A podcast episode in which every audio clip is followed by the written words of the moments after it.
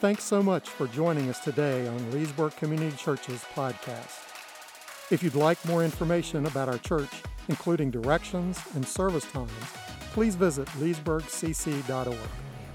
On our website, you can also find notes and daily devotionals based on this teaching. Thanks again for joining us, and we hope you liked today's message. Good morning, everyone.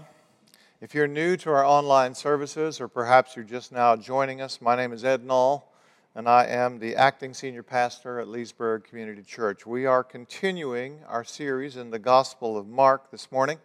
We're looking at chapter 11, verse 27, through chapter 12, verse 17.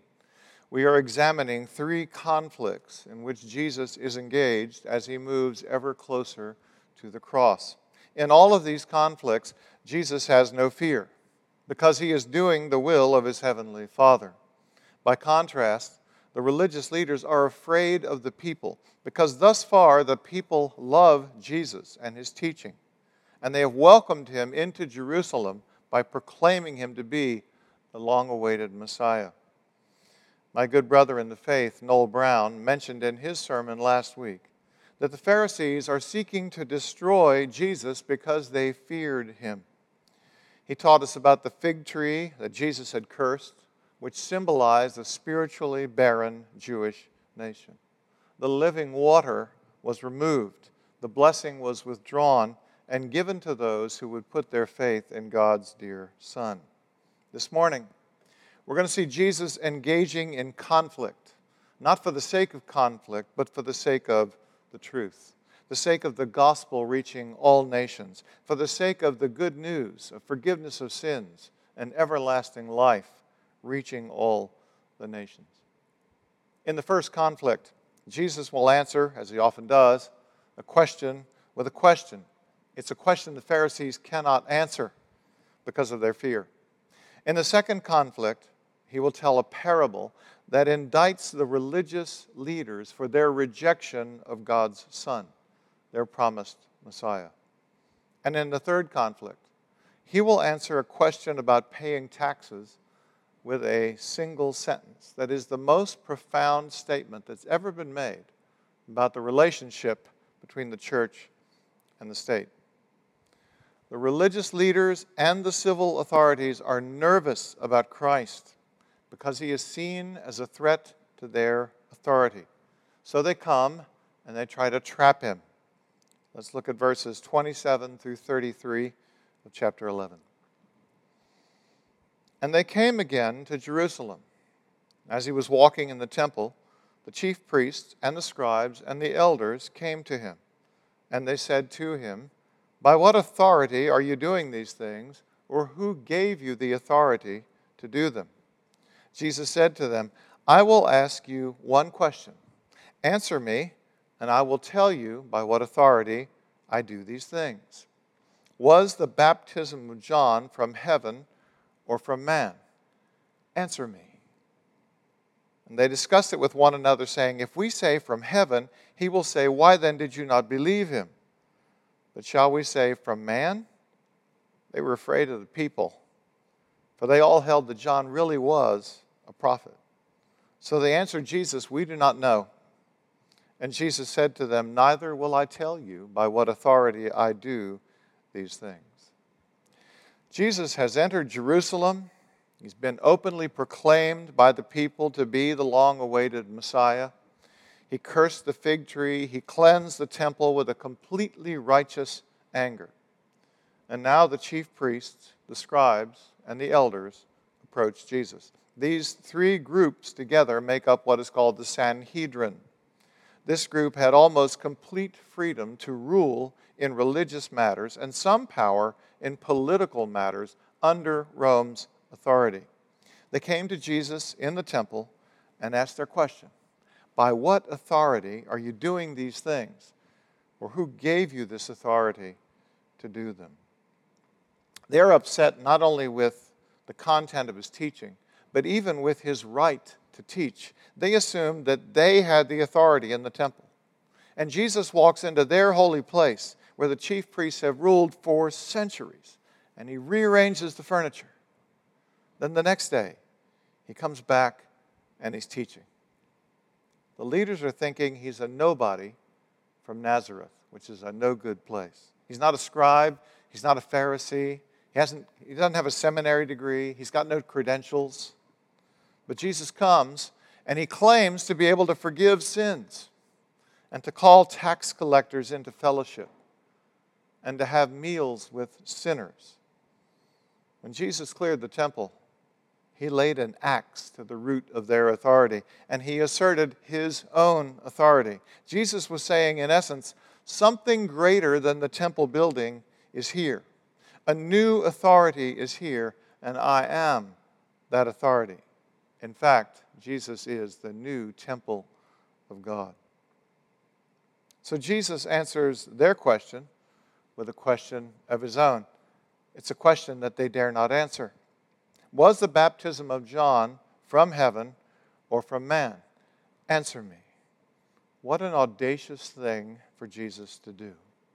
Jesus is on their turf, the temple in Jerusalem. He is being questioned by learned men, but he asserts his authority by saying, I won't answer your question until you answer mine.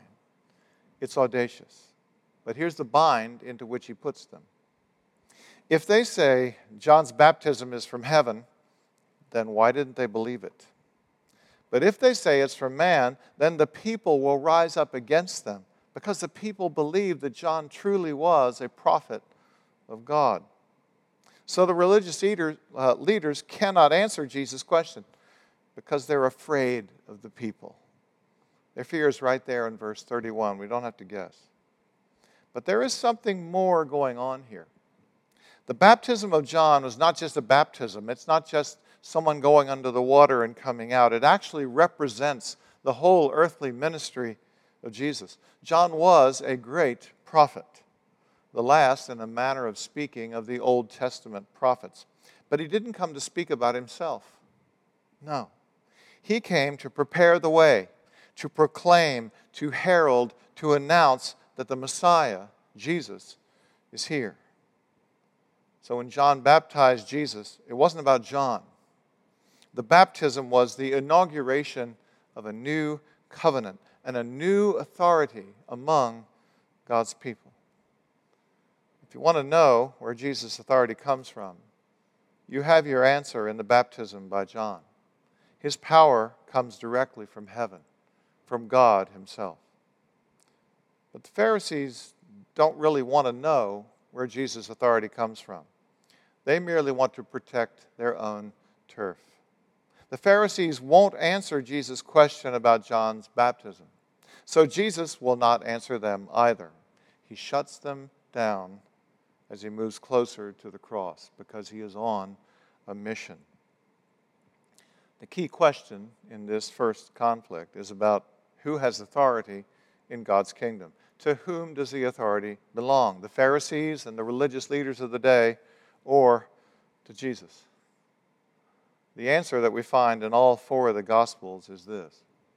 All authority over all nations and all peoples belongs to Christ, who demands all our allegiance. Now, I'm going to move to the conflict on taxes, and then we'll come back to the parable of the wicked tenants, where I want to finish up. I'm going to read from verses 13 through 17 of Mark chapter 12. And they sent to him some of the Pharisees and some of the Herodians to trap him in his talk. And they came and said to him, Teacher, we know that you are true and do not care about anyone's opinion, for you are not swayed by appearances, but truly teach the way of God. Is it lawful to pay taxes to Caesar or not? Should we pay them or should we not? But, knowing their hypocrisy, he said to them, Why put me to the test? Bring me a denarius and let me look at it. And they brought one, and he said to them, Whose likeness and inscription is this? They said to him, Caesar's. Jesus said to them, Render to Caesar the things that are Caesar's, and to God the things that are God's. And they marveled at him. In verse 15, we are told that Jesus knows their hypocrisy.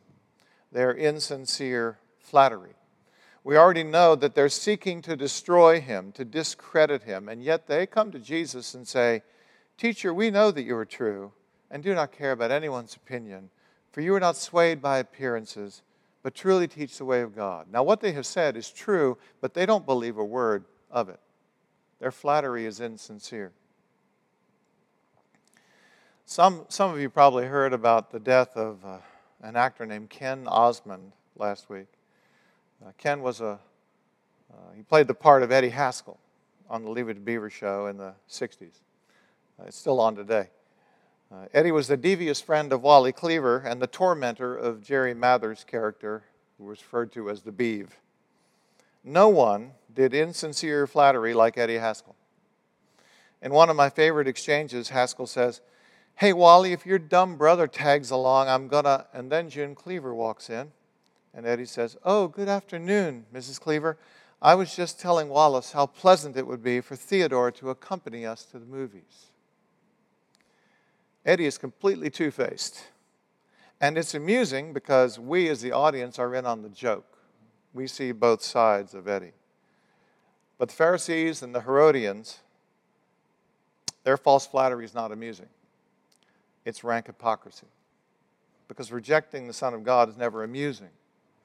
The Pharisees and the Herodians hate each other. They don't agree on anything except their hatred of Jesus, because he threatens their authority. In their culture, the enemy of their enemy is their friend. So they flatter Jesus insincerely and then ask him a question designed to trap him. Is it lawful to pay taxes to Caesar or not? Should we pay them or should we not? So Jesus asks them why they're putting him to the test. They have no interest in the question beyond getting Jesus into trouble. And then Jesus says, "Bring me a denarius, a coin, and let me look at it." A denarius was a common coin among the Jews. It had a value of the average of one day's wages for a laborer in Israel. Jesus asked them, "Whose likeness and inscription is this?" And they said, "Caesar's." Now at that time in Jewish history, the Caesar, whose image appeared on the denarius, was Tiberius, who reigned after Augustus from A.D. 17 to A.D. 37, I think it is. His image is pressed onto the surface of the coin along with an inscription which meant, "Tiberius Caesar, son of the divine Augustus." On the reverse side of the coin was an inscription, Pontifex Maximus, which means high priest. The emperor was not only the ruler of the Roman Empire, but was also the supreme religious leader. He was considered to be a deity. And now we come to Jesus' brilliant response. "Render to Caesar the things that are Caesar's, and to God the things that are God." The coin is imprinted with the name and likeness of its owner, Caesar. Therefore, pay your taxes to Caesar with Caesar's money. But then Jesus ups the ante, and he says, "Render to God the things that are God's." Whose image do we have imprinted on us? Listen to these familiar words from Genesis 1:27. "So God created man in his image. In the image of God, he created him. Male and female, he created them." It's okay, in fact, it is commanded in Romans 13 that we pay our taxes.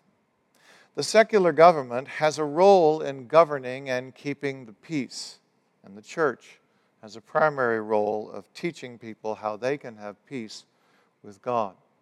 The allegiance to God is the higher allegiance. Caesar's name is on the coin, but God's image is imprinted on us. We were created to glorify God, to image back to God, like a mirror does, his glory, his goodness, his character. There is then a sad ending to this encounter, and it's in the last 5 words of our text. "And they marveled at him." And you might say, well, isn't it good that they marveled at him? Well, knowing their hypocrisy, I don't imagine that they were reverently amazed. They marveled at him because he had outsmarted them once again. But there is no indication that they followed after Jesus. So here's our application from this section. Please don't make the mistakes that are made here by the religious leaders. They marveled at him, but they would not follow him. They would not believe in him in spite of his wisdom and the demonstration of his power. Don't make that mistake. Christ has all authority over all nations and all peoples and is worthy of all our allegiance. Now, let's circle back to the parable of the wicked tenants in verses 1 through 12 of chapter 12. Before we read it, I want to point out a couple of things that will help us to hear the parable correctly in its context. First, let's consider the setting in which Jesus spoke. Jesus is standing in the temple among these tall columns. It's called Solomon's porch. And at the top of these 100-foot tall columns are richly carved vines overlaid with the finest gold, leading to grape clusters that are gold overlaid with fine jewels. The vineyard was a well-understood symbol of Israel. So that's the setting. Jesus is standing under the vines that represent the nation of Israel. Secondly, we need to understand that this parable has a biblical context. Jesus is quoting from Isaiah chapter 5 in what is called the Song of the Vineyard. So we're going to read that so that we can see that Jesus is speaking here about the religious leaders of Israel when he tells the story about the wicked tenant farmers. The Pharisees and the scribes know this passage well, and Jesus is telling them that not only is this coming to pass, like Isaiah prophesied about 750 years earlier, but it's about them. Isaiah chapter 5. Let me sing for my beloved, my love song concerning his vineyard. My beloved had a vineyard on a very fertile hill, Jerusalem. He dug it and cleared it of stones and planted it with choice vines. He built a watchtower in the midst of it and hewed out a wine vat in it, and he looked for it to yield grapes, but it yielded wild grapes. And now, O inhabitants of Jerusalem and men of Judah, judge between me and my vineyard. What more was there to do for my vineyard that I have not done in it? When I looked for it to yield grapes, why did it yield wild grapes? And now I will tell you what I will do to my vineyard. I will remove its hedge, and it shall be devoured. I will break down its wall, and it shall be trampled down. I will make it a waste. It shall not be pruned or hoed, and briars and thorns shall grow up. I will also command the clouds that they rain no rain upon it. For the vineyard of the Lord of hosts is the house of Israel. And the men of Judah are his pleasant planting. And he looked for justice, but behold, bloodshed. For righteousness, but behold, an outcry. God has planted a beautiful vineyard and provided for it. And he is hopeful for a crop of grapes, but he only gets wild grapes, literally stinking things, which are not fit to make wine. So now we see the setting. He's among the vines that represent Israel in the temple. And we see Isaiah's prophecy. Let's read the parable now in Mark chapter 12, verses 1 through 12, with a greater understanding. It is a parable of judgment. And he began to speak to them in parables. A man planted a vineyard and put a fence around it, and dug a pit for the winepress, and built a tower and leased it to tenants and went into another country. When the season came, he sent a servant to the tenants to get from them some of the fruit of the vineyard.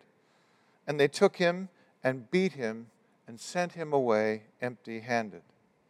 Again, he sent to them another servant, and they struck him on the head and treated him shamefully. And he sent another, and him they killed, and so with many others.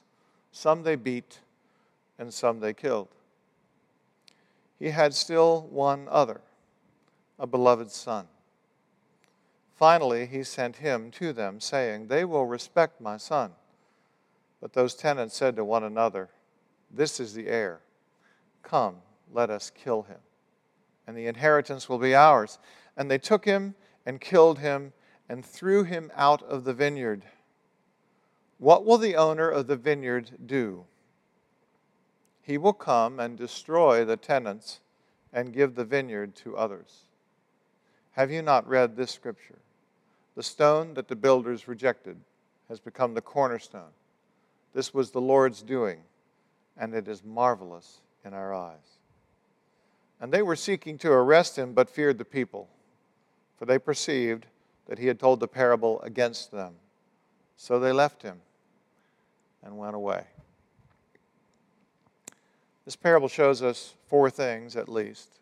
First, the hope that God has for his people, for his vineyard. Secondly, the kindness of God, the persistence of God in love toward his people. Third, the severity of God. And fourth, the ultimate triumph of God as the stone rejected becomes the cornerstone. The parable is not meant to be just some ancient agrarian history. Jesus is asking us right now, today, to evaluate our lives in light of God's gracious provision for us. In our parable, the owner of the vineyard is God. The vineyard is God's people, Israel. The tenants are Israel's leaders who are charged with teaching and caring for the people of Israel. The Son, of course, is the Son of God. And the servants that have been sent are the prophets. And the fruit of the vine that the Master is hoping to collect are lives lived in obedience to God. And you can see from the previous passages that we have read that God has shown love to his people by building the vineyard, protecting it with walls, building a winepress for the harvest, and a watchtower for its safety. God has set up the tenants with everything that they need in order to be successful. This was a common arrangement in those days. Jesus' listeners would have been very familiar with situations like this. The tenants, or the vine dressers, gave a portion of the fruit of the vine to the owner, and then they were allowed to keep the rest. That was the arrangement.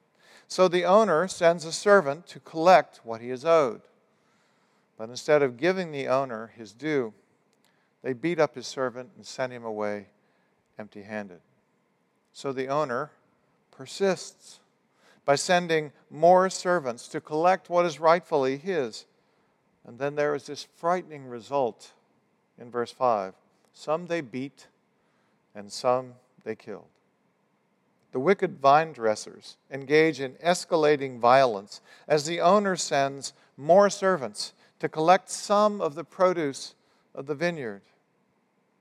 But remember, this is a parable meant to demonstrate a spiritual reality. And here it is, from the prophet Jeremiah, who wrote about Israel's leaders in Jeremiah 7, beginning in verse 23. But this command I gave them, Obey my voice, and I will be your God, and you shall be my people. And walk in all the way that I command you, that it may be well with you. But they did not obey or incline their ear, but walked in their own counsels and the stubbornness of their evil hearts, and went backward and not forward. From the day that your fathers came out of the land of Egypt to this day, I have persistently sent all my servants, the prophets, to them, day after day. Yet they did not listen to me or incline their ear, but stiffened their neck.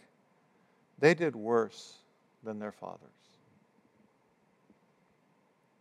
At the climax of Mark's parable, as a last resort, the owner sends his son, reasoning that they will respect him.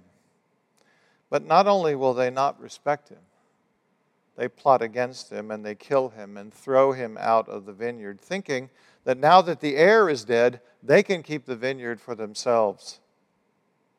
Thinking, in essence, like Adam and Eve did in the garden, we can be like God. And so Jesus has set the trap with the parable.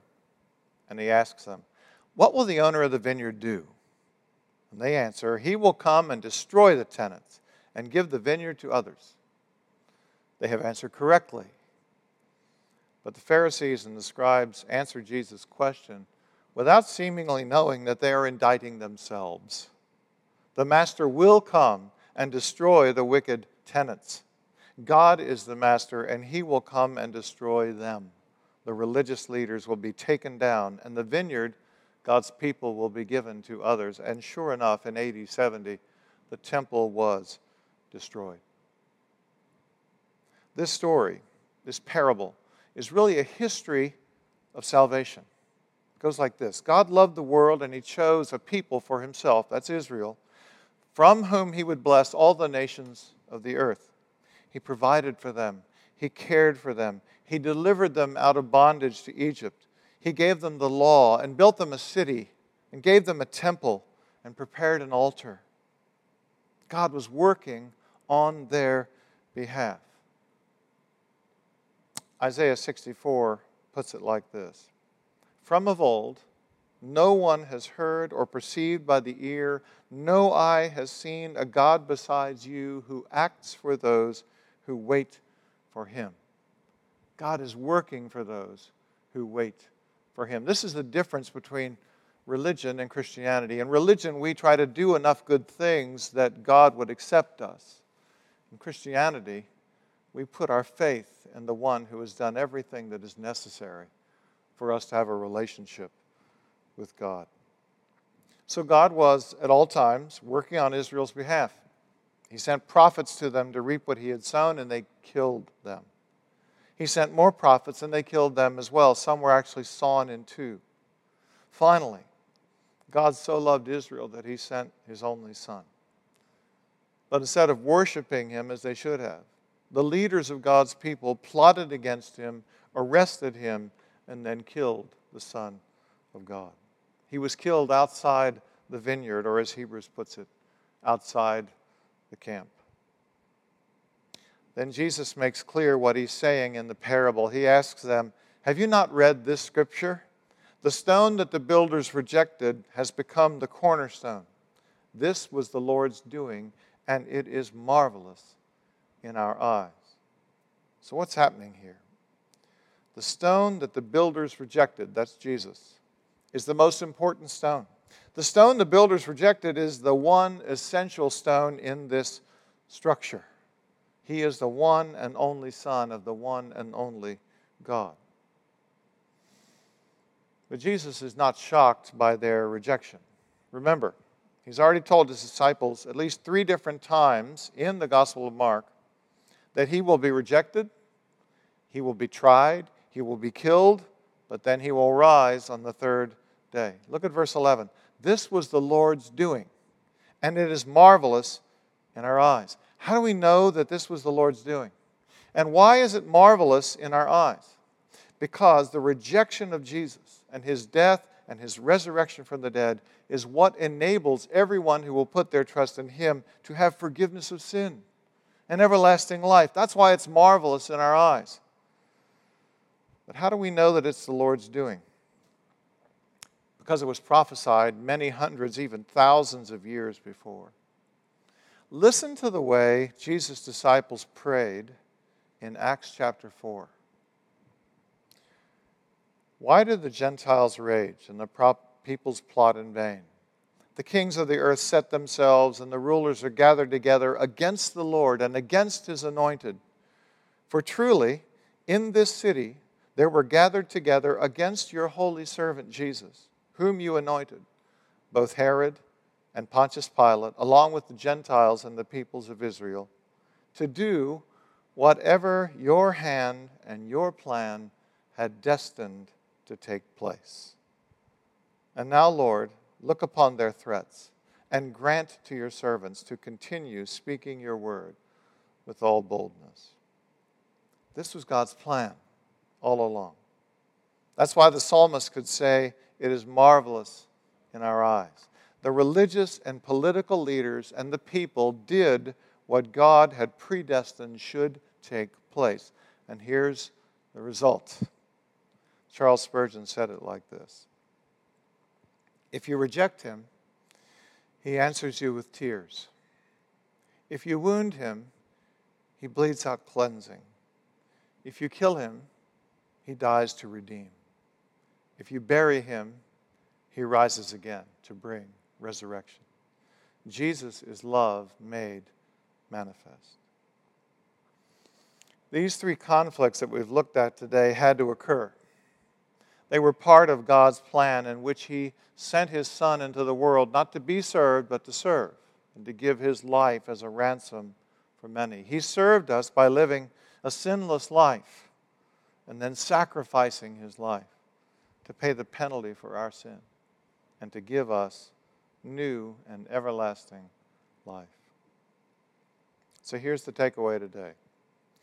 All authority over all nations and all peoples belongs to Christ, who deserves all our allegiance. And because that is true, we dare not make the same mistake that these religious leaders made. They marveled at Jesus, but they also plotted against him. They tried to trap him, but in the end, they walked away. They would not follow Jesus. They did not do the one thing that they should have done: repent of their sin and place their faith in God's beloved Son. Don't make the same mistake that they did.